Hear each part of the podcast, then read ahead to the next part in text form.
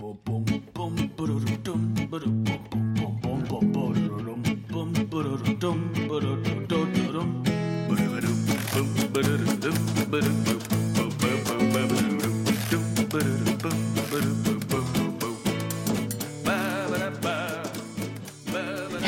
and welcome to the Schneider Family Fun Hour, starring Martin Schneider, Mickey Schneider, with guest appearance by Dan Ludwig, featuring the musical talents of Ashley Simpson and the band Berlin from Top Gun.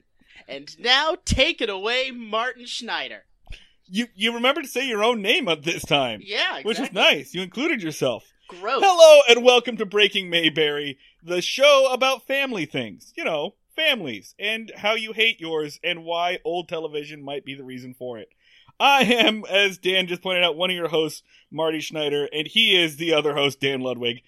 Joining us today, we have, this is one of our episodes where we decided to bring on someone who knows more about the topic that the Andy Griffith Show gets into than we do. So we brought on someone who does not want us to call her an expert, but also happens to have the same mother and father as me. This is my sister, Mickey Schneider, nay Hannah. Mickey, hey, thanks for being on. Hi. Welcome. Hey. It is so great to see what happens when Marty has a family member on this podcast. I do not think he was really prepared for how uncomfortable this was going to make him. It slowly dawned. Mickey, did you also see it kind of dawn on his face what this was going to be? I mean, I don't know. I don't really know what to expect. I just thought it was my brother just doing his thing. So Mickey's never listened to our podcast because she doesn't listen to podcasts where people don't get murdered. Yeah, that's pretty much it. One day we do need to incorporate true crime into this podcast just to chase that sweet, sweet Last Podcast on the Left money. Like, we just got to, like, do one episode about serial killers. Yeah. We do just like some light talking about murder, and then our marriages and our upcoming vacation to Boca Raton, which is, from what I understand, what my favorite murderer is. Yeah, I've listened to 4 episodes, but I from what I got, it was 45% serial killers, and then mostly just them talking about what their upcoming vacation plans were. Yeah, it's these two ladies are always really, really chill about the gruesome topics they're about to take on. They're always just like, okay, and then they found her head below the overpass. Hey, do you like food? Blue Apron.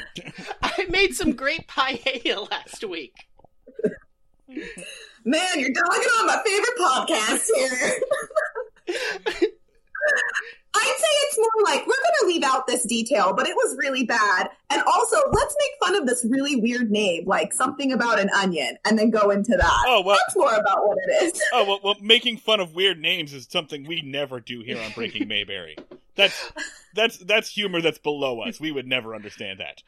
I think it is also, from everything I've heard, the best true crime podcast, just because on the it's like head and shoulders above all the others because it doesn't seem to be on the serial killer's side, which is like a lot of them.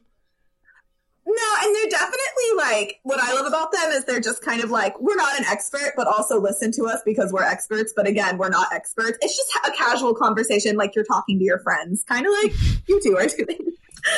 Yeah. So about something they're interested in. So let's go ahead and kind of talk about this. So, Mickey, one of the reasons I want to bring you on is because even though you say you're not an expert, you're more of an expert than the two of us. So this episode actually kind of, like, this episode of The Andy Griffith Show kind of gets into, it's a good cross-reference of, I'd say, my area of expertise, which is labor relations, and your area of expertise, which is childhood behavior and childhood development.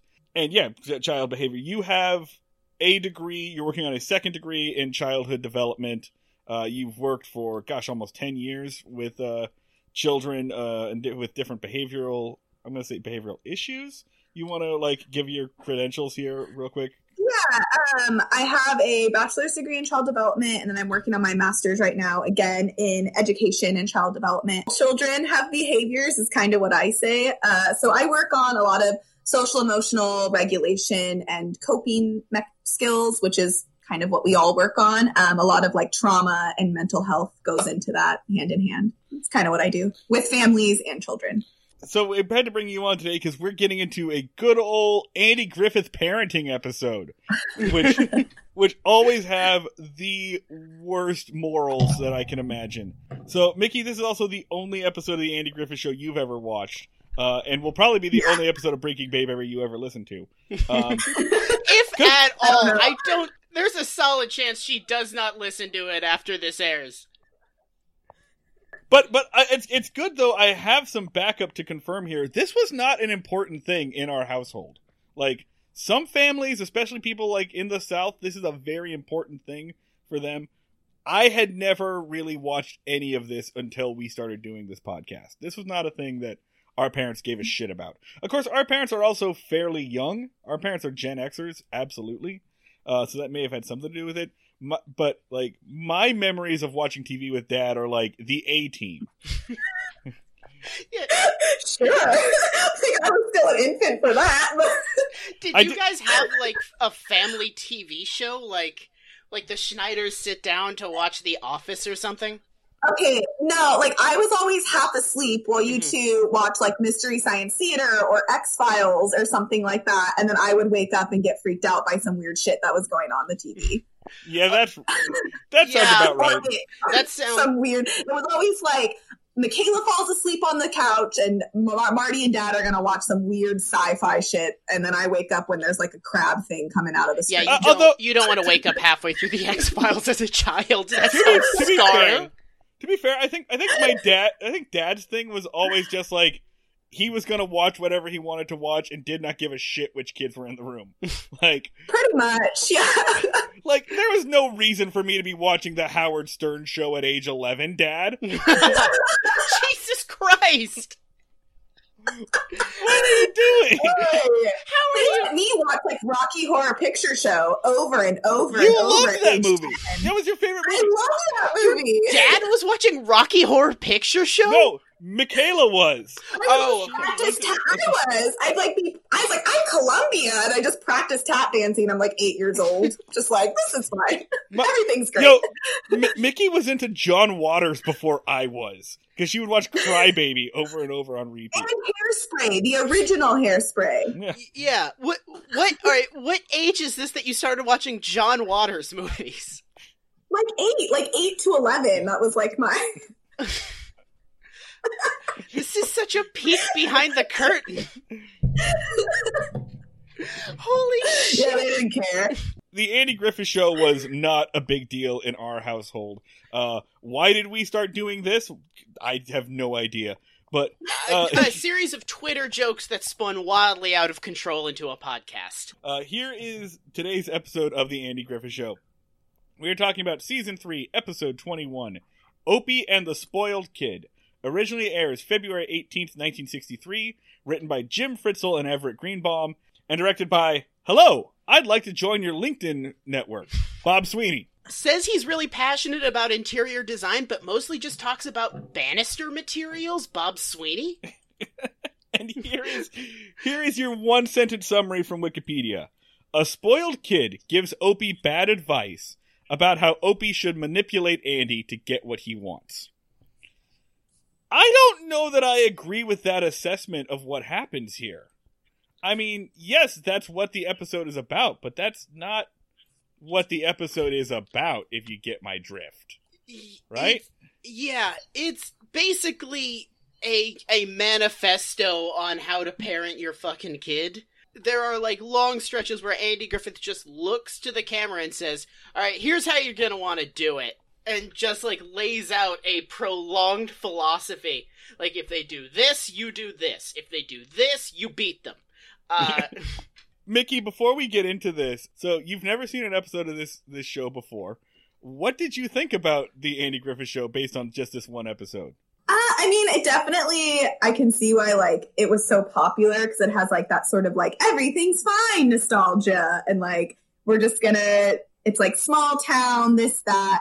I honestly was more upset with, like, who's that secondary character? Not, I'm assuming Andy Griffith is, like, the main Barney character. Barney Fife. Okay. I feel bad for to him. Like, they're so mean to him. And I'm just like, what the hell?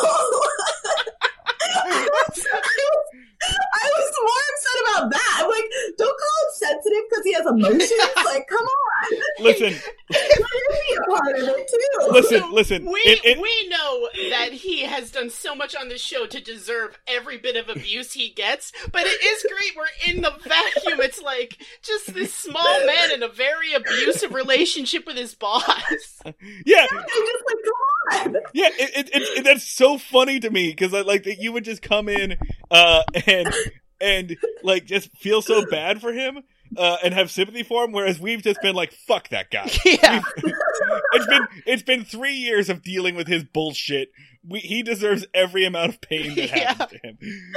And, but since like there's no fucking continuity between any of this stuff, like you almost have to take each individual episode in a vacuum. And this episode, they're very mean to Barney for no real reason. They're so mean to him. Well, I mean, he does like come in at one point and just talk a whole mess of shit on his friend's parenting style, where he just basically walks into a room. And he's like, well. You just really fucked up hard, you bad parent. Like, and then Andy does, like, come back at him with knives. But he does, like, step in it a little bit. He specifically says, you muffed it, which is one of the worst uses of the English language I've ever heard. Alright, so the episode opens up with Andy and Barney going, I guess they're out on patrol or whatever, but they're basically just shit talking this woman. They're just saying like, hey, there's an old woman. She's suddenly got really gray hair. They start to gossip about her and her family problems. He says, Andy pulls Barney over to the side and says that her husband wants the whole family to move out of town. Barney goes, well, why? Well, he says that people talk about each other's business too much here. Wah, wah, wah, wah, wah, wah. Just two people being extraordinarily shitty about a woman's hair getting grayer. Three people. Because the very next thing that happens is a woman coming out of the grocery store. Her name is Miss Rosenbach. She screams like she's being stabbed. Yeah. You hear this horrible, oh! Because a kid rode his bike through. Yeah, because a kid rode his bike slightly too close to her. She reacted like she was in one of the rooms in Saw.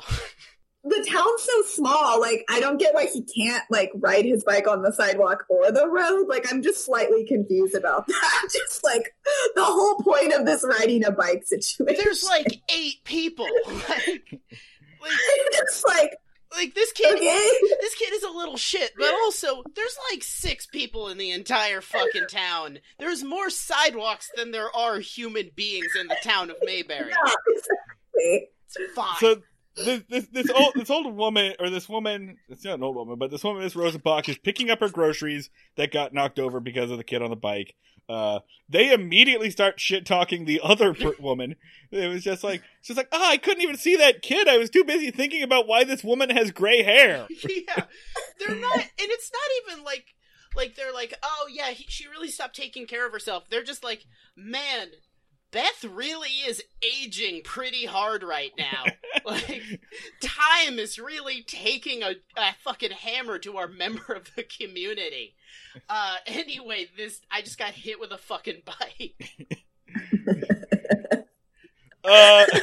There's a long bit where Barney is kind of lecturing her about like her memory because she didn't see any details about the kid. And Barney's basically goes off on how, well, it would be really good if everybody here was trained in police observation like I am. You know, it would be really good if you all had a photographic memory like I do. You know what's about to happen because you've seen any joke ever made. The kid zips by on the bike again. Barney doesn't get anything, and he gives that, oh, it all happened so fast. Okay, good joke, whatever. Back to Andy's house, where the actual plot of the episode comes in. So this kid whose name is Arnold Winkler. Fucking hate this kid. This Arnold Winkler. It's the worst name for the worst child. It's like We're just going to give him Arnold Winkler. That's the goodest. That's the best name we're going to choose. Yep. That's going to work. You know what? Name really should have been changed at Ellis Island. Like, they should have done them a solid. Been like, oh, you guys' names are Winkler. We're just going to do you a favor. Like, how dare the two of you? How dare the two of you pick apart Arnold Winkler? You know, this child who was portrayed wonderfully by the child actor Ronny Dapo. No fucking Dapo, D-A-P-P-O? D-A-P-O, one P. It's not... I mean, what's the other kid's name? Well, Opie Taylor, played by Ron Howard. But his name's Opie Taylor? I mean... That's true. That's true. To get an upgrade. That's true. Is Arnold Winkler, a thing that we have not addressed. Who the fuck names their kid Opie? What is that even short for? And I don't know. I want to point something out here, though. Like... Ronny Dapo is such a better fucking actor than Ronnie Howard. This kid comes in, does a really good job of making me hate this kid. But also, I'm a little bit on Arnold's side for part of this. What? We'll figure it out. We'll find out. Anyway, so Arnold rolls in. He's the shitty kid who's been running people off on his bike. And... He comes in to show his bike off to Opie. And let's be clear here. It's a sweet fucking bike, right? Like, can we just take a moment to appreciate the bike? It's fine. I don't really like raised handlebar ass bikes like that. It's a very, like, Pee Wee Herman-ass bike. Yeah. It does have a certain, it's the Cadillac of bikes for a child. Like, they do go out of their way to make it shiny as fuck. In the wonders of high def, I noticed that the bike wheel, the part where the chain, the gear part where the chain attaches, it. Yeah, it has like stars and moons cut out in it. It's sweet. If I was an 8-year-old boy, I'd be like, this bike is sweet as hell. He says he comes in to show it off to Opie. He says the price of the bike. He says it was $70. I know, first of all, a bike for $70. Let's talk about that for a second. In 1960s money. Oh, yeah, what's the inflation for this? A bike for $70 now would... Like, I just bought a bike and it was $400, so what is up? If you can get a bike for $160, you fucking crushed it. In 1963, I purchased an item for $70, then today's... Yeah, so that is a $586 bike in today's money. Okay. So, okay, yeah. That's a nice bike. Fucking legit. That's a flex. That's a fucking flex right there. That is such a stupid amount of money to spend on a bike for a child who is probably going to crash it into a river. Like, I mean... all things of, like, spoiling... spoiling kids with bikes. I crashed bikes constantly. Absolutely. I left a trail of carnage just because I would always try to jump things that were unjumpable. Like, there was a creek behind my house that was just full of bike viscera. Just not a sound investment. Arnold invites Opie to go out for a ride with him, and Opie says, I can't. I have to clean out the garage. If I don't clean out the garage, then I won't get my allowance. My allowance is $25 a week, right? Arnold seizes on that. Basically says, wait, you're getting $25 for this giant job of cleaning out the garage? And let me tell y'all, I wanted so badly to come in here and talk about how Andy's a cheap bitch. I wanted so badly to come in. I did the math on everything but the bike, apparently, to try to figure out like what Andy's salary would have been and how much would anything have cost, and is 25 cents a week a reasonable thing? And what I got really upset by it. Even in 1963, 25 cents wouldn't buy you anything. It wouldn't get you like a Big Mac at McDonald's. That would be 27 cents. But I realized that I was looking at it the wrong way. I realized that I was looking at it in terms of things that, like, an adult would buy. Opie doesn't need to buy anything. All the food is provided for him. Mm-hmm. So what I finally figured out was in 1963, 25 cents a week would get you 2 comic books and a candy bar.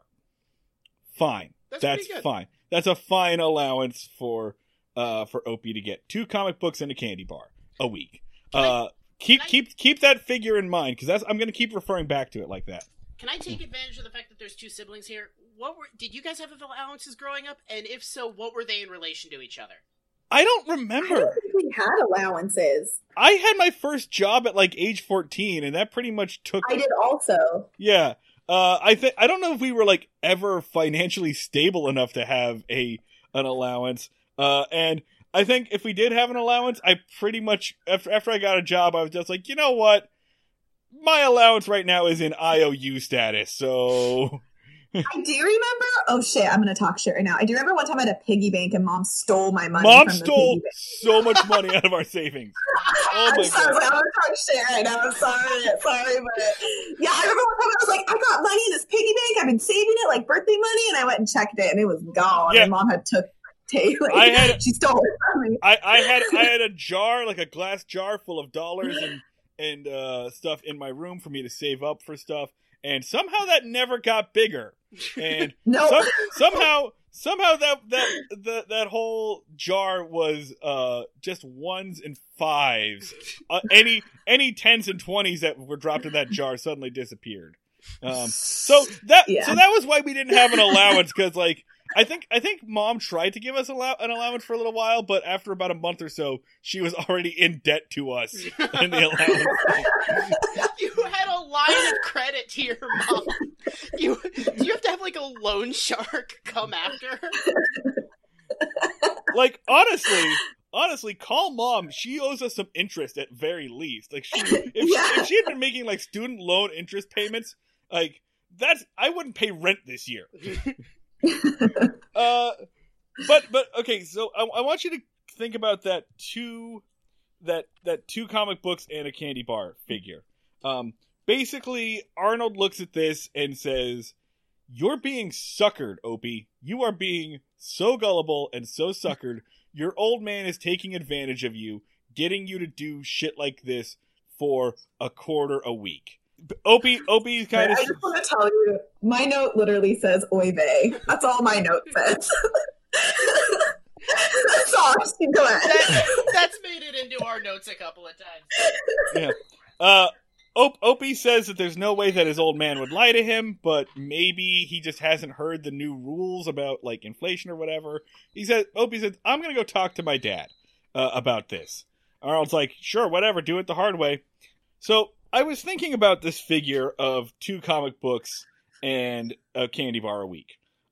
Opie's chores are listed off several times in the episode. They say that he has to set the table for Aunt B, he has to make sure the wood box is full, and he has to clean out the ashes from the fireplace. And for those, in exchange for those, he gets 25 cents or 2 comic books and a candy bar. Does he get 25 cents per chore? No, it says per week. It says per week. Okay. Per week. And that's what bothered me most about this. So, like, first off, to get ready for this, I tried to Google, like, should kids get an allowance? And that led me down a rabbit hole of mommy blogs that I never want to get into ever. But I would argue that, right, the amount that Opie is paid is fine for those chores. However... Yeah. When you add, I'm assuming that he doesn't clean out the garage every week. So if you say the whole purpose of having an allowance is to teach your child the value of money and to teach your child that what they get, you know, when they work, they get a certain amount back. So if you say these chores that you do every week are worth 2 comic books and a candy bar, great. But when you start adding on other larger projects, like here you go, you have to do all your stuff. Plus clean out the garage, or here you go and you have to do all the stuff, plus clean out another project equivalent to cleaning out the garage. Then suddenly you're teaching your child that no matter what he does, no matter if he does a little work or a lot of work, it's always going to be worth 2 comic books and a candy bar, right? If you've already established one standard, one metric, and that is X labor equals Y value, then as soon as you start adding other shit, and by the way, we've seen Opie sweeping and cleaning up around the jailhouse too. So now he's doing like work that should be done by a public worker. That's That, to me, defeats the purpose of an allowance. You are teaching your kid incorrectly what the value of his labor is. And yeah. the whole fucking moral of this episode basically comes down to suck it up and deal with whatever your boss gives you because you are lucky to be working at all. Like, yeah. Essentially. The whole moral here is don't you dare fucking negotiate. Don't ever ask for your share, Opie.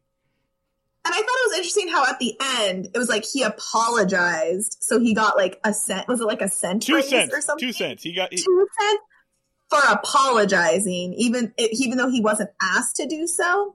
Yeah. I just thought it was like an interesting like twist. It was like, oh, okay, thank you for apologizing to me. Here's 2 extra cents or something. I just feel like a conversation could have been had. Like, yeah. That's you need to explain to your child. Like, okay, here's why you're getting 2 extra cents. I feel like you need to draw, like, a line between those two things, because otherwise he's just gonna be like, well, when I shut up and don't ask questions, I get more money. So... Yeah, exactly. Yeah. In fact, Opie comes to his dad to ask questions about stuff twice in this episode, and the second time, like, Andy's kind of like, why are you asking so many questions, kid? Like, why are you even doing this? So the first time it happens is in the next scene. We go to the jailhouse. There's, again, another time where they just have to vamp. So they do like a 4-minute bit of Barney reading off funny names off the bounty posters, off the wanted posters. They're not even like funny names. They're just like Stephen the Tongue Stevenson. He's a con artist. Like, it's just... And then he's like, these bounties are worth a lot of money. And Andy's like, yes, that's how bounties work. And they're like, yeah. End of bit. Like, yeah, they're not... Like, I thought they were going to be, like, crazy nicknames, but they're just like, Phil Knuckles Donahue. It's so dumb. So Opie rolls in, and he... gets right to the point. He's just like, Dad, I gotta talk to you about something. I want to know, are there rules for dads and kids? Like, is there a rule book that shows how you're supposed to do things? Barney hops in and he's just like, boy, that's a silly question.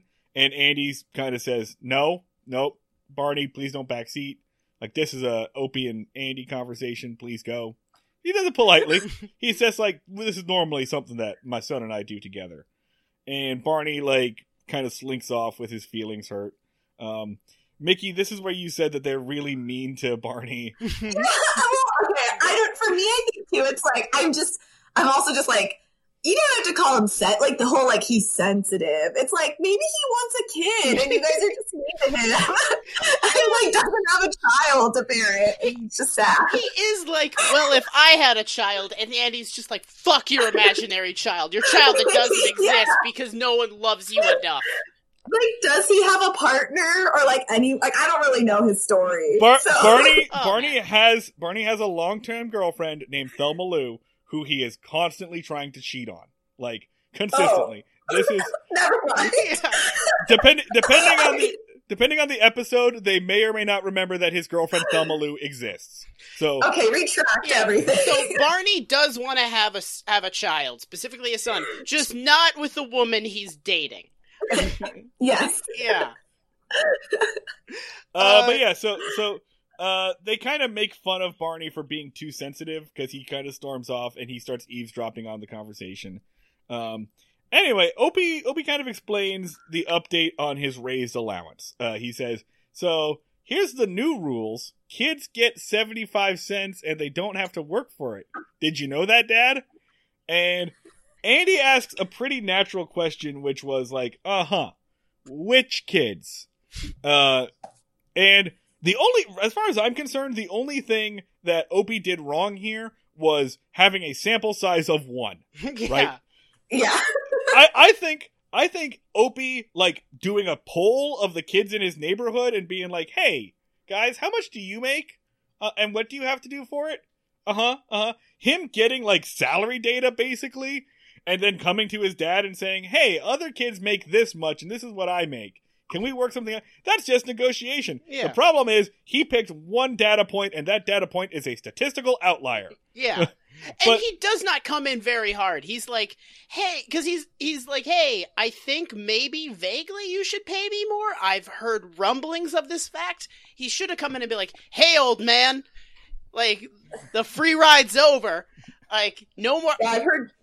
Like, Opie has all the leverage because Andy has to work, but he also needs a clean garage. He could totally get that 2 cents through a, like, basically saying, like, oh, you don't want to pay me anymore? Clean your own fucking garage. Chop your own wood. Set your own goddamn table. I feel like Opie is doing more work for the amount of money he's getting. Yeah, I mean, and that's, I think when we go back to, like, what are allowances for? Like, I know. All right, saying. Yeah, Mickey, what are allowances for? Well, in general, they're supposed to, like, help teach, you know, how to work with money, that you get something, how to save it. It's, you know, like, practice saving money and getting it for work that you do.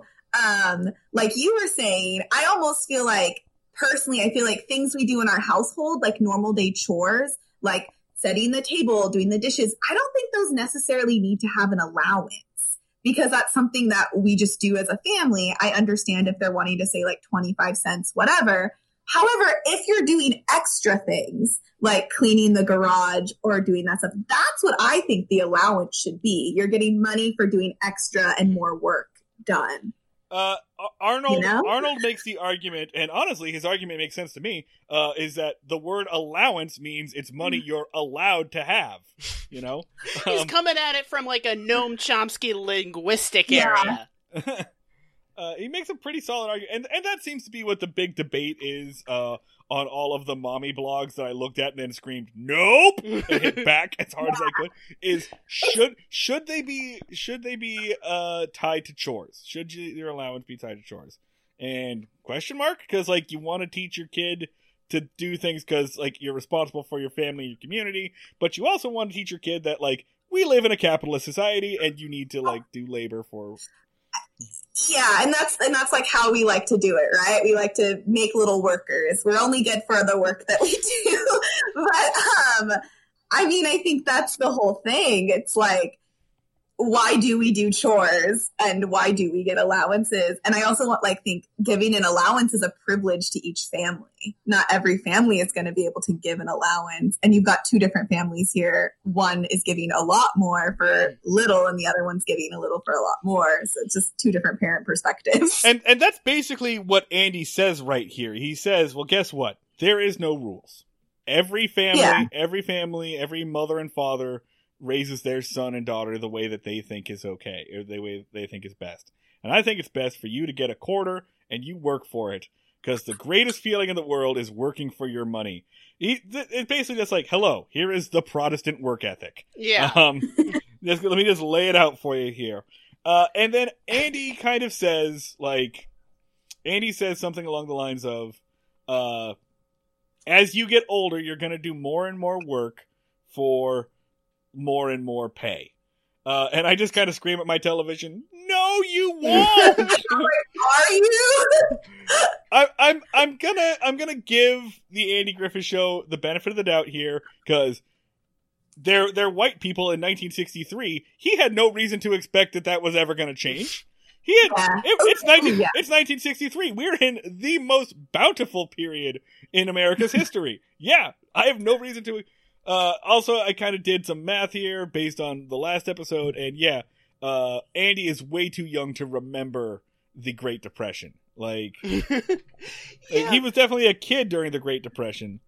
But basically, from where I'm sitting, it looks like he's conditioning Opie to be a complete doormat that, yes, like, will never ask his boss for a raise and will constantly be on, like, the middle manager level, getting completely stomped on. I also feel like he's conditioning him to only do things if he gets something.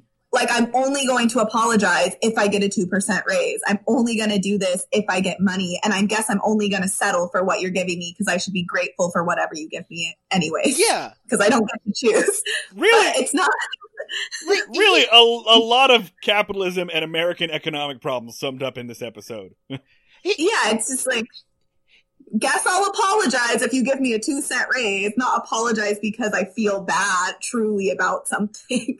Would it like be better or worse if he was just like, hey man, Arnold's dad is clearly a fucking rich prick and I am on a civil servant salary.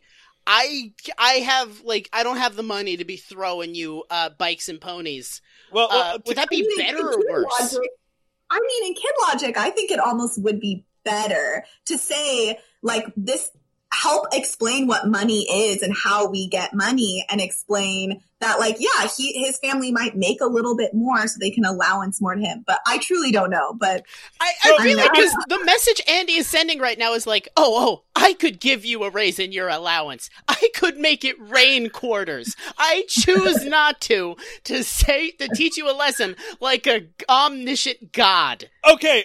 So later on in this episode, there is a scene. I was on board for this, but later on this episode, it's just a throwaway line. But there is a scene where there is a hillbilly, a bumpkin. There's a hillbilly sitting outside of the jail, and he's just whittling something.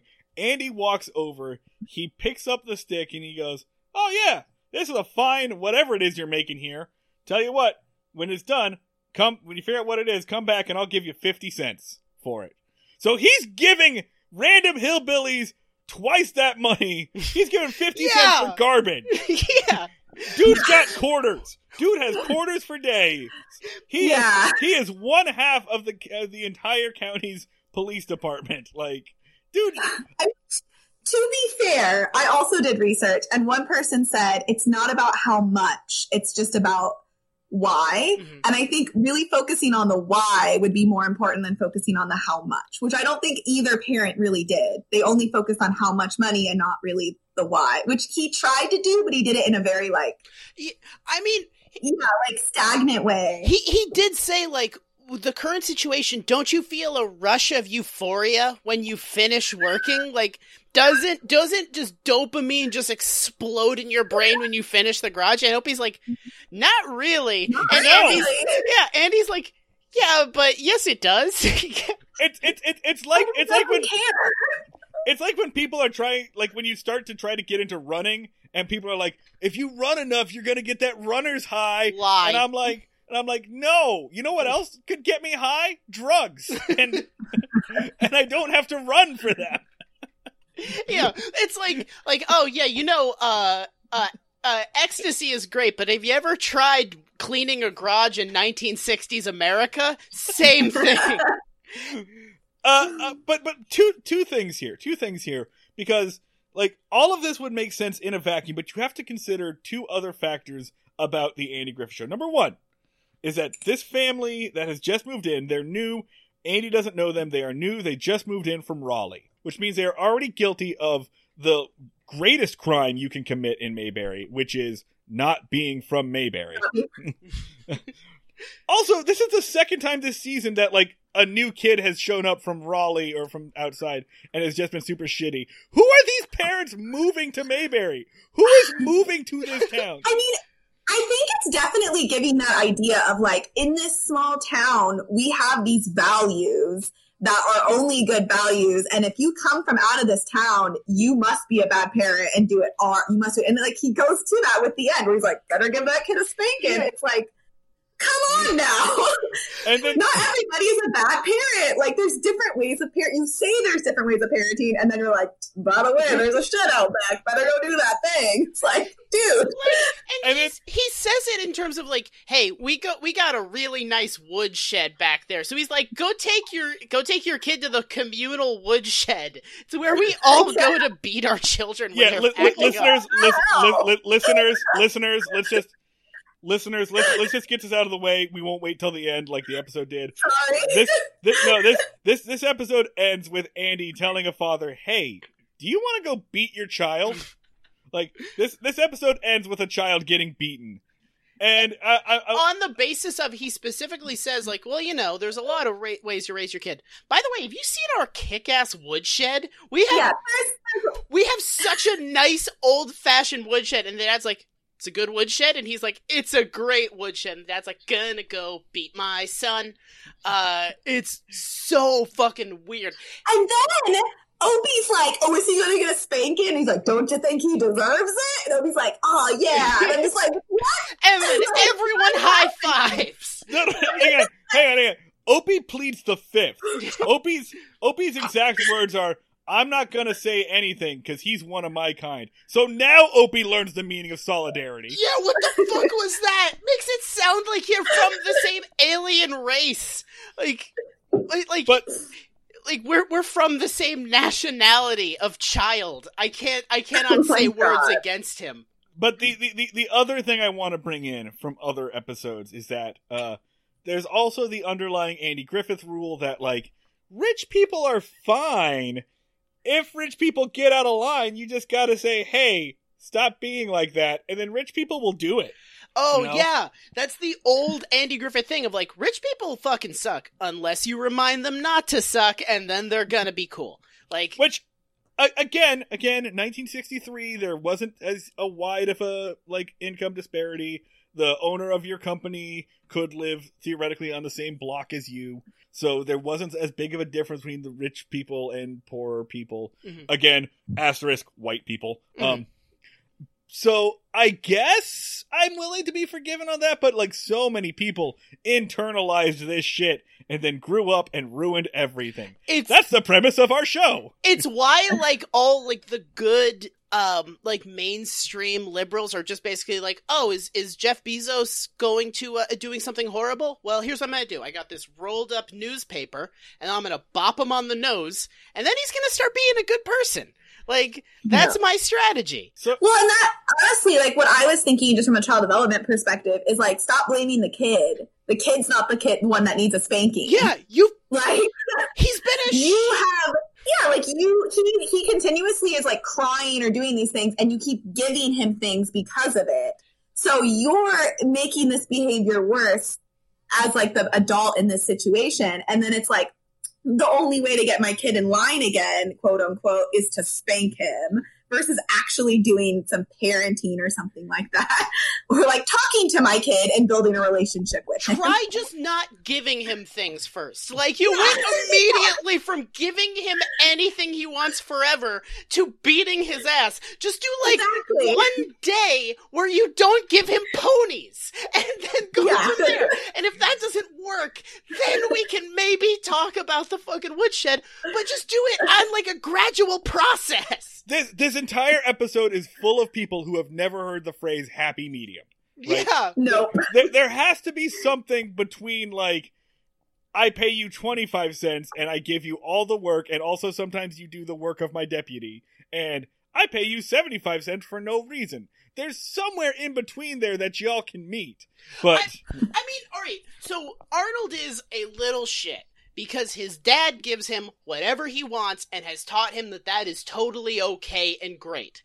And Arnold then, after following that lesson that his dad taught him his entire goddamn life, is suddenly one day beaten. And, like, that betrayal is going to follow him the rest of his life because he's been like, I just did the thing you said was good. Okay, all right, hang on. Whooping my ass. Hang on. For our listeners' sake, I'm just going to, like, zoom through the rest of the episode. We're no longer going scene by scene. It's become untenable. The rest of the scene is basically Opie running off. Barney comes in and he wants to talk some shit, basically. Says, hey, you should really smack your kid more. And Andy says, shut the fuck up. That's not... Don't talk to me about your fictional kid. You don't know anything because you don't have a child. A phrase that I know my sister has heard numerous times. But we'll get into that in a second. Jeez, what? We'll get to that in a second. Back at the house, Opie and Arnold are having, like, another lesson. And this is where Arnold says, don't try to talk it. Throw a temper tantrum. Hold your breath. Later on, Barney pulls Arnold over for riding on the sidewalk. And then they take his bike away. And the whole climax of this basically... there is the guy whittling. That's a weird bit. Opie tries to do a tantrum. It doesn't work. And then finally the dad and Arnold roll in and Arnold just starts screaming and crying and saying, my dad's going to make you give my bike back. My dad's going to make you take this back. You'll be sorry when my dad shows up. So they have a little argument between Andy and the dad. And Andy says, you know what? I could... Andy, immediately being a super cop right now, immediately goes, you know what? I'll put you in jail. Yeah. Like, yeah. Andy immediately says, you know what?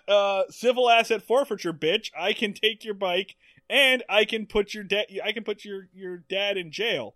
And this is the scene how it unravels, is that Arnold throws a fit. He says, my dad doesn't care about your jail. My dad is so tough that you can put him in jail and he won't give a shit. Yeah. My dad doesn't care. And then this is the key line, is that Andy says, you don't care that your dad could go to jail. And Arnold in mid-tantrum just says, I want my bike. This apparently gives a huge revelation to Arnold's dad, who says, okay, I'm going to sell the bike now. And then Andy says, cool, you can sell the bike. Hey, and as we mentioned, would you like to continue this out back? You know, back. And that's the conclusion of the episode. You're also missing the important part where, like, what's his face? I don't remember, the deputy or whatever. Barney Fife. He was like, the reason that they have his bike is because he rode on the sidewalk. Barney told him not to do that. And then he purposely did it again with one warning. And then was like, a police officer told you not to do this, and you didn't listen to this police officer, and you need to be respectful. So I'm going to take your bike. And that's where this whole thing came from. Aside from everything, Arnold is fucking stupid because he commits a crime in front of a cop. The cop tells him not to do the crime. He immediately commits it again. And when a second cop grabs him and is like, hey, were you doing a crime? He was like, yeah, I was. And he fucking warned me. And I don't care. And I don't even have a good fucking reason.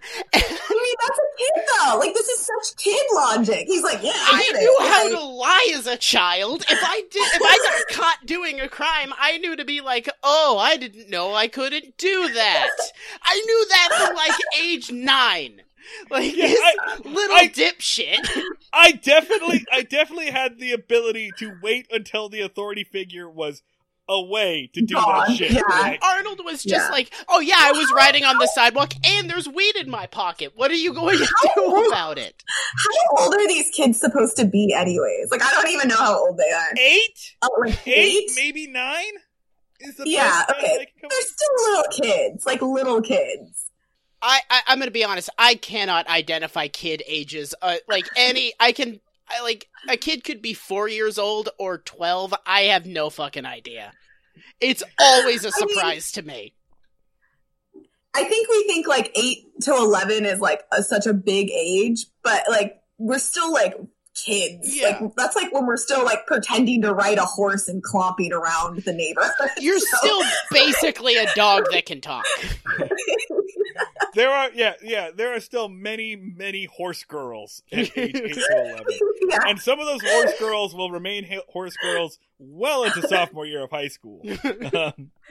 Arguably college for some. Well, but by that point, if you're still a horse girl in college, you're just a rich person. Like, by that point, you just actually own a horse. Like, if you're a horse girl in college, you're Jerry Seinfeld's daughter. I thought you were going to say Jerry Seinfeld's girlfriend. Quick reminder, Jerry Seinfeld dated a 17-year-old when he was 35. Ew! Yeah. Oh, yeah, dude. I was going to try and do a Seinfeld voice and be like, I like, but I can't do it. No, go for it. Do it, please. What's the deal with age of consent laws? Yes! What's the deal with my girlfriend's algebra homework? Gross! Fellas, you ever had this problem where you don't want to take a car, but your girlfriend's only got a learner's permit? Ew! Fuck Jerry Seinfeld. Yeah, no, I will never again watch an episode of his show that I've never watched before. Oh, well, you're going to be really confused. You're going to be really confused when we bring you on as a guest for our next episode, Signcast, our next podcast. A podcast about nothing. So basically this is what I want to get back to the scene we were in earlier, though, where Barney shows up and he says, hey, I think you really screwed up with your kid. He needs more discipline. I've looked at, you can find clips of this episode pretty easily on YouTube.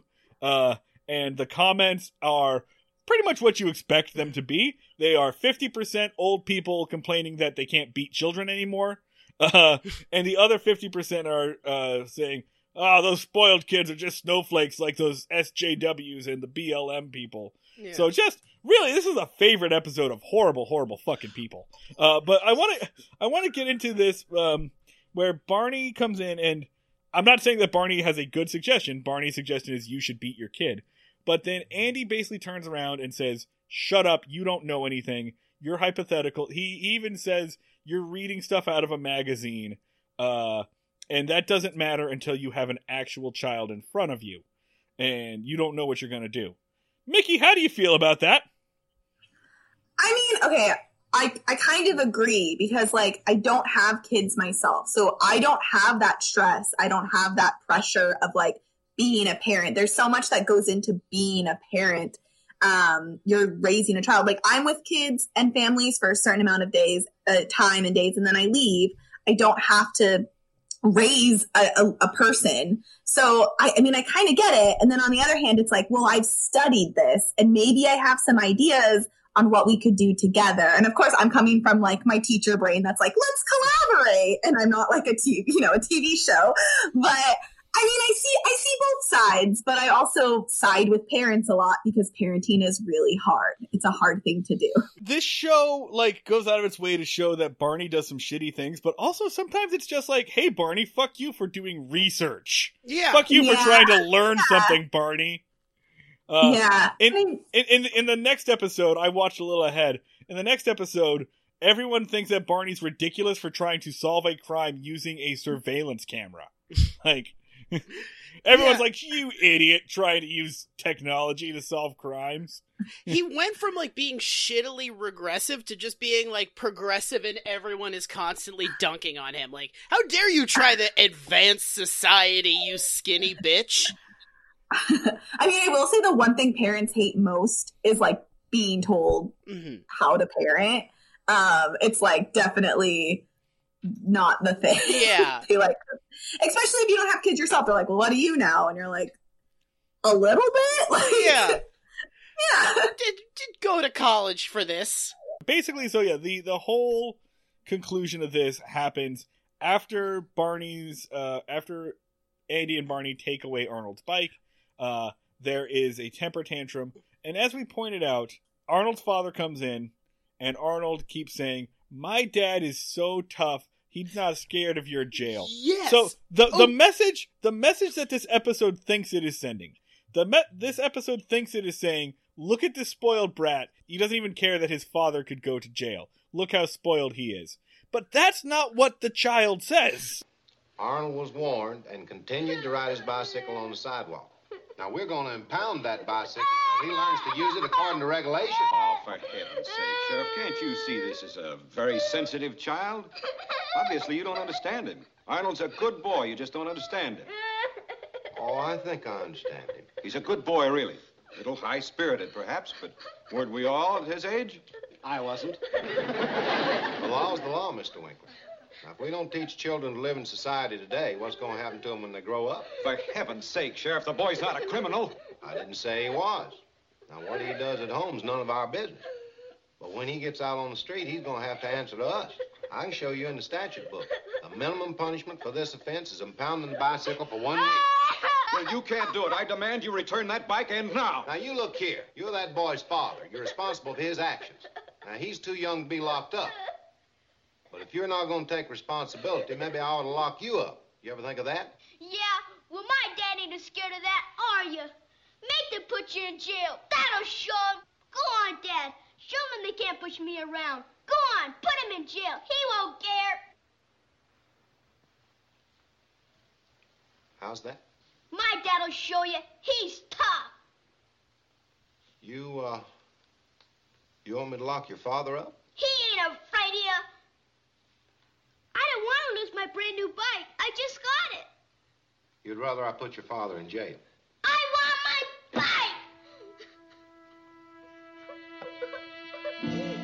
bike! No, he says, I believe in my dad. And I think my dad is awesome. Like, he's not like, oh, I don't care. He'll have a miserable time, but I'll get my bike back. He's like, my dad rules so fucking hard that you can put him in jail and it won't even faze him. This guy kicks ass and he's not afraid of you. And the dad is like, no, Arnold, I'm afraid of you. And now I hate you for believing in me. Yeah, so in Arnold's brain, he just lost his bike and then got his ass beaten for believing in his dad. Yeah. Like, he just learned the worst lesson out of this possible, which is don't trust your parents. Second supervillain origin of the season. Yeah. Like, Mickey, is there any way Arnold comes out of this not a sociopath? Leveraging your education. Can you tell us, like, is there a way Arnold is okay? Every single question you guys ask me, I keep thinking in my head, like, what if someone from my, like, interview process hears this message? Okay. Do you want us to, like, bleep out your name? Yeah, I mean, I don't know. Like, I think spanking your child does not do anything anyways. It's only showing, like, it's just recycling aggression. It's only showing, like, I guess... I don't know what to do, so I guess I'll hurt it. Like, that's how we get things to work, right? I'm gonna hurt it. I didn't like what you were doing. So, just thinking, no. Right. But of course, you're gonna get those messages that are like, I wish we could spank our kids again. It's like, okay. People get, like, mad. Like, I also have accidentally gone down, like, YouTube comment sections. People get mad that you can't beat other people's kids. Like, people are like, I miss the days where a child is acting up in the grocery store, and I would just go up and backhand a stranger's child, and everyone would be cool about it. Like, insane! Well, and it's the what are children for? And I think at that time it was a lot of like, they're not supposed to like really be seen. They're just supposed to do what they're told and you know, we'll just beat them into compliance if not. So Opie does have like a lot of freedom in this town. Like Opie can do whatever he wants basically. On the basis of Opie is pretty chill. Like, Andy's not anti-beating your kid. Andy is just on the basis of, like, hey, I got a good kid, so I don't have to beat him. Like... Yeah, it's definitely written that, like, his family is top-notch and everyone else is not quite. Yeah, I mean, if you give Opie just a slight character flaw, like, the only way that this can play out the way that it plays out is if Opie is just a generally good kid. Yeah. And even generally good kids are fucking shitheads sometimes. Because kids are assholes. Yeah, kids can... Yeah, they're kids. So. Like, what if Opie hadn't left the allowance thing alone? Because now, honestly, I feel like that door's been opened. As a kid, I would have just been like, well, the issue has been raised, and I feel like if I poke this enough, I could get that extra 2 cents. I don't know. He's also seen that, like, we can just go to the shed, so maybe if he doesn't. Yeah, like, is Andy gonna, like, beat his ass if he doesn't shut up? Like, what is his... Sounds like it. His parenting is never actually put to the test because he is a good fucking kid, but, like, it sounds like if Opie ever stops being a good kid, he's going to the fucking shed. Or, on the flip side of this, what happens if Arnold's dad calls Andy's bluff? What happens if Arnold's dad is like, do it. Slap the cuffs on me. Lawyer. What happens if Arnold's dad is just like, hello, I'm a rich person, and I have rich people lawyers. Yeah. We have seen people lawyer up to come after Andy before. Like, this was just... The only way that this plays out is if you believe in a world where, number one, your kid is just generally good, and number two, rich people won't pull fucked up shit. Yeah. Also, like, show me in the book what it says about riding your bike on the sidewalk. What kind of charge is that? Should I just get a ticket and move on with my day? I don't think that's a real law. I don't think the cops can steal kids' bikes. Okay, wait. They specifically do say, like, Barney quotes the exact statute, and Andy says that here in the book it will say that the fine or the minimum penalty for that is 1 week of bike impoundment. So apparently they've had to write this into the Mayberry Town Charter. Okay. Like, it is... When they said impound, I really thought they were going to just, like, squish his bike. like, break it. I was like, Jesus. Just get an entire trash compactor for cars just for this one child bike. Just make him watch as it goes really slow. The bike is just singing as it goes along, like that scene in Brave Little Toaster. Like, just the bell starts to go at one point. You all are thinking too small. Why on earth would a police department crush a confiscated item when they could sell it at auction? That's also, what the police do. Do they not have anything else to do besides harass a child? No. I mean, the more realistic thing would be for Barney to try to do one of those handlebar spins on the bike, break his collarbone, and sue the dad. That's more of a cop move. Okay, so again, our new thing of like trying to figure out like how could this even have been resolved without the Mayberry PD at all. The only part that like is actual police work is confiscating the bike. And I kind of struggled with this for a little bit. I was like, all right, so if you're like a police abolitionist, what do you do for like traffic stops and like this? And the whole every kind of like methodology or model for abolishing police still says like, yeah, there'll still be people to like pull over drunk drivers and stuff. Like they just won't have guns. Yeah. And there are. Oh my God! What if you had a gun over this bike and a kid? Like, then this would be a very different show. What is happening? Then this would be like season 3 of The Wire. This could absolutely have been done without police authority. There would just be some kind of, like, traffic authority. Yeah. Yeah. So, that's basically it. And then the conclusion of this episode is that Opie comes in and he apologizes to his dad for...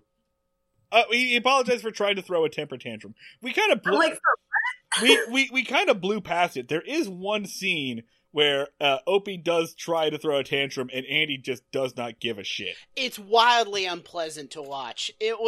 I was so uncomfortable the entire time.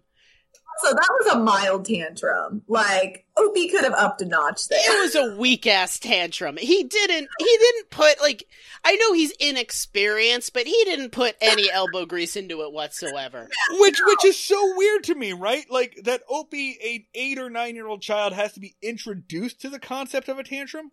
Opie was a 2-year-old at some point, right? Opie was a toddler. I knew the holding my breath move as a kid. I didn't really do it that often. I think I did it like twice my entire license.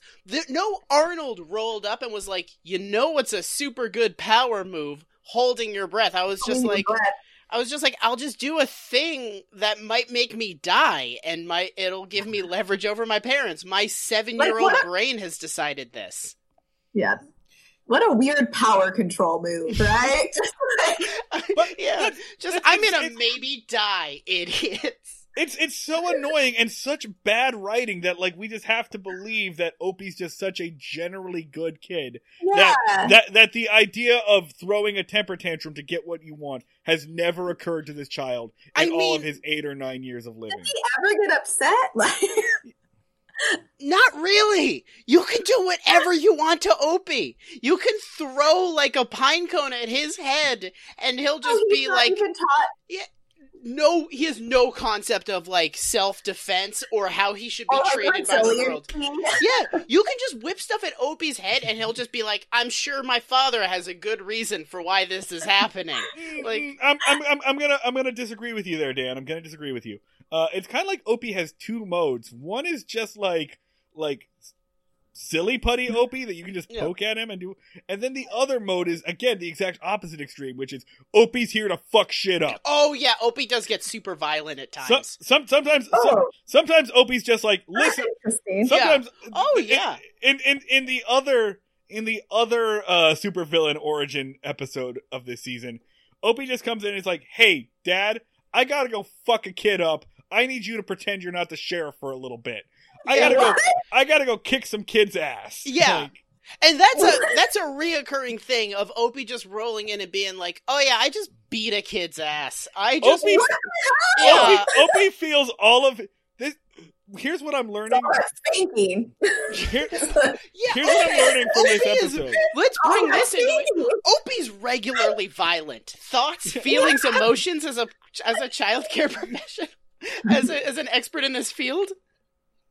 Okay. Woo! So anyways, I just think, like, yeah, like, it's all that spanking. He's just being taught, like, oh, I don't like something. I'm just going to be violent towards it to try and get my way or to have someone else comply to what I want them to do. And, of course, I'm texting Marty during this saying, like, intrinsic value and relationships and communication. And Marty's like, it's 1963 or whatever. I'm just like, okay, but, like, let's build actual relationships with our children. He's like, yeah, that wasn't a thing. Yeah, no, it's not hard concepts though, like on a fundamental level, like your kid is like, it's basically like you can chart how Arnold is fucked up forever on just a Pavlovian level of just like you shocked him and you gave him cheese, and based off of those lessons you just taught, he's going to start robbing drugstores. Like, no. Or he's gonna be like the other Opie and just start like beating kids up for no reason. It's like, okay. What are the reasons why Opie has hit kids before? There was one episode where like it was like a full 22-minute decision of Opie just being like, "Am I gonna fight this guy? This guy is really..." He was bullying him and taking his lunch money. There was another time he was a bad influence on his friends, and he was kind of icing him out of his social circle. Like, a new alpha dog came in, started teaching all the other kids crimes, and isolated Opie. And then one of his friends made fun of his girlfriend's coat. Yeah. So he punched that kid in the face. Those are the three I remember. Those are the three that pop up to my Did his dad care that he's punching kids? No. It's overwhelmingly been rewarded. Okay, so I'm sorry. A child who is quote-unquote spoiled is definitely not okay, but your kid who is literally punching people is definitely all right. That is totally fine. Who is just going street fighter on this entire fucking town? In fairness, one of those times he did not actually hit the kid. He just threatened to and stood his ground, and the kid ran away. Okay. Yeah, so bottom line here, the episode ends with Opie apologizing to Andy for the temper tantrum he tried to throw earlier. The lesson Opie learned here is, I guess, if I try to do this, I might get beat, or somebody might get thrown in jail. It's really fucking muddled. Yeah. It's really muddled here. Like, he learns the lesson of keep your eyes down and your mouth shut. If you know, he's like, "Oh, I'm real sorry about that. I don't want to go to the woodshed. He's one of my own." Yeah. Like, all right. And then, as a result of this, Andy's like, "Huh, I guess you're growing up a little bit. How's 27 cents a week?" No, come on, Andy. At least make it an even 30. Give us 2 comic books and 2 candy bars, or 3 comic books, depending on how you look at it. Or if you're going to be doing big things like doing the garage or cleaning up at our shop, I'm going to give you that 75 that you wanted, but your extra chores are still going to be 25.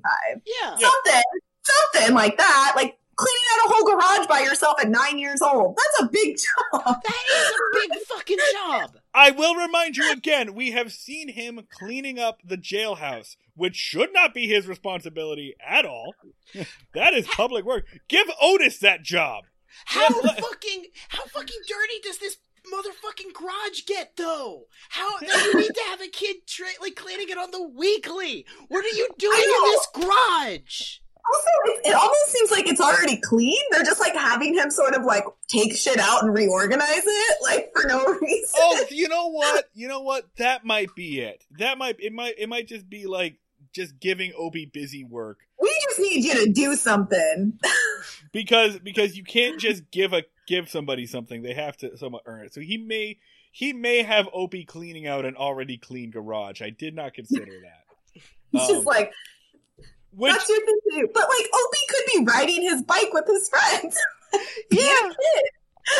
At the end of these episodes, Mickey, we do two scales, 1 to 10. The first is the Andy meter, which is how good was this episode? Like, how much did you actually enjoy watching it? And the second is the FIFO meter, which is how fucked up was this episode? How much unhealthy shit did people learn from it? So let's go first on the Andy meter. Did you, like, as just a piece of television, did you enjoy watching this? I mean, it was kind of, like, mind-numbing. Like, it wasn't really, like, much to, like, engage with. I think that's the thing about it. So I think that's why people like it, because it's very like this or that. Like, it's either you're a good kid or you're not a good kid, and so it's like easy to watch, but it's not real life. Yeah, so uncomplicated and yet so complicated at this very same time that we've been talking about it for an hour and 20 minutes, and Dan and I have been talking about it for 2.5 years. Like, all right, and the FIFO meter, and don't worry about the relative scale to all other episodes because you haven't seen them. What in your gut, how fucked up is this episode? 1 to 10. Also, you never gave me an Andy number either. Oh. Is it 1 to 10 on, like, 10 is being the best? 10, wait. Well, okay, so I don't know scales, apparently. I guess like 10 would be like, yeah, I really loved this episode. I got really excited. I would watch it again. 1 is this is garbage. And then for the FIFO meter, it's like 10 is this is the most fucked up thing I've ever seen. 10 is like I want someone to go to jail for this, and 1 is like it's fine. No. Okay, for watching it, I mean, I guess I'd give it like a 2. Mm-hmm. It's like whatever. Yeah. And then, I mean, I probably would have like at a 9 for like how fucked up. Yeah. It is. Yeah. It's pretty up there. It is. There is so much going on in this. They could have, like, wrapped it up at the end, and it wouldn't have been so messed up if there wasn't the whole shed thing. Yeah. Like, it could have just been like, all right, like, this family is a little weak, like, gives a little bit more on this family. But then it's like, and now we're going to beat your children. It's so tacked on, too, because the dad is like, you know what, Sheriff? I've learned my lesson, and I'm going to be a better parent. And Andy's like, cool, you want to also beat him? Like, while we're racking stuff up, you want to throw a beating in there? I have a like, we're leaving. Yeah. I have a theory that there was, and there's no way I can prove this, but I have a theory that there was an extra joke that was cut because it was just way too dark. Do you remember right before the temper tantrum scene, right before all this happens, there is that man out on the bench carving something with a stick. He's carving out a piece of wood. Mm-hmm. I bet in the original script there was a joke about that guy no longer having his piece of wood. Like, he already got paid 50 cents for that piece of wood because Arnold's dad grabbed it from him and beat his kid with it. I bet that the reason for introducing that guy with the piece of wood outside of the jail was to come up with a paddling and spanking joke later on that got cut. Yeah, I could really see that. Because there's no other reason for that. I have no way of knowing this. This is just a theory of mine. But I think that's why that character is there. And then they probably removed the joke later because holy fuck, no. Even in 1963, we can't do that. Yeah. But they left in the part about the guy with the weird stick outside, which makes. I mean, it's like a wood shed, so ugh. Yeah. So. Yeah, I'm going to say Andy meter, like, this episode isn't particularly funny. It's not that interesting. I am going to say, like, I like the kid that plays Arnold. Like, he's doing work. Way better actor than Ronny Howard is. Solid, just like, solid work. 4, I guess. It's a 4 for me. It's like a 3. I'm going to try to forget it as soon as this is over. Yeah. I'm going to put it up there as a 9. There's so much weird shit about labor, about child rearing. This is definitely the biggest one we've had all season about just like. I feel like we only got a piece of it. Like, I don't think we. Like, I think there's more. I think I could write a fucking thesis on how fucked up this episode is. About, like, working with kids, being a parent, whatever. You're going to make mistakes. Stuff's going to happen. You're never perfect. The number one thing we should all know, though, is, like, beating your child as an adult, just like laying your hand on another child, is probably not the best choice. Mm. So it's like when you're asking, like, what it's like, parenting is hard, but the number one thing is probably like, we're not going to the woodshed. That's a no. And it's so weird how like just drawing that line makes so many people so furious. Like this is definitely going to get the podcast episode that gets us hate mail. Like this is definitely the one that's going to piss people off.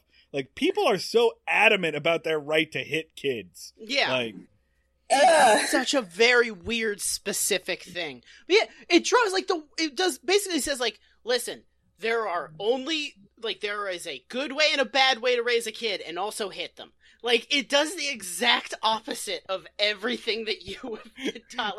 Like there is a qualitative, quantitative judgment of how to raise a child, and also, unrelated to that, beat your kids. Yeah. Oh, it could have just ended. Like, okay, that's a natural consequence. Your bike got taken away. Yeah. We're going home now, and we have, like, some stuff. Maybe we're going to take on, I don't know, something else with all your stuff. But, like, the woodshed, like, where did that even come from? That's the craziest aspect is the episode was over. They were done. It was, like, in the process of fading to black. And then Andy, like, was like, oh, by the way, you want to beat your kid? And he's, and, like, it, the lights come back and he's like, oh, yeah, totally. It was fading and the music was coming up, like, do-do-do-do-do, record scratch, oh, by the way, smack him around a bit. The credits were starting to roll. Like, the first name had started to come up, and Andy was directed by Bob Sweeney. And then it just shoots back down. It was so weird. It comes so out of left field.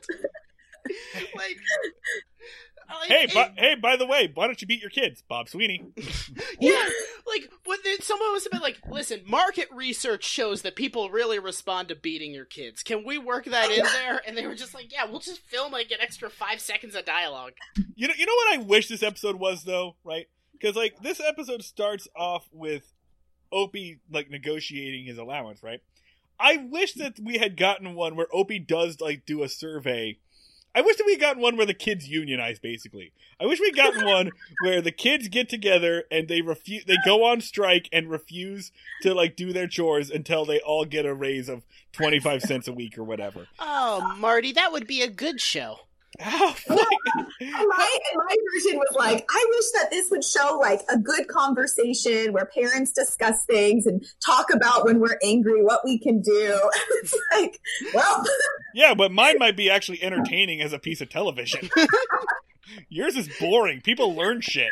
Well, yours healthy emotions serve no purpose on television, Michaela. But they serve it in life. Okay. Oh God. Yeah, so I'm gonna say 9 for me too. Oh yeah, we were doing that. Yeah. Sorry.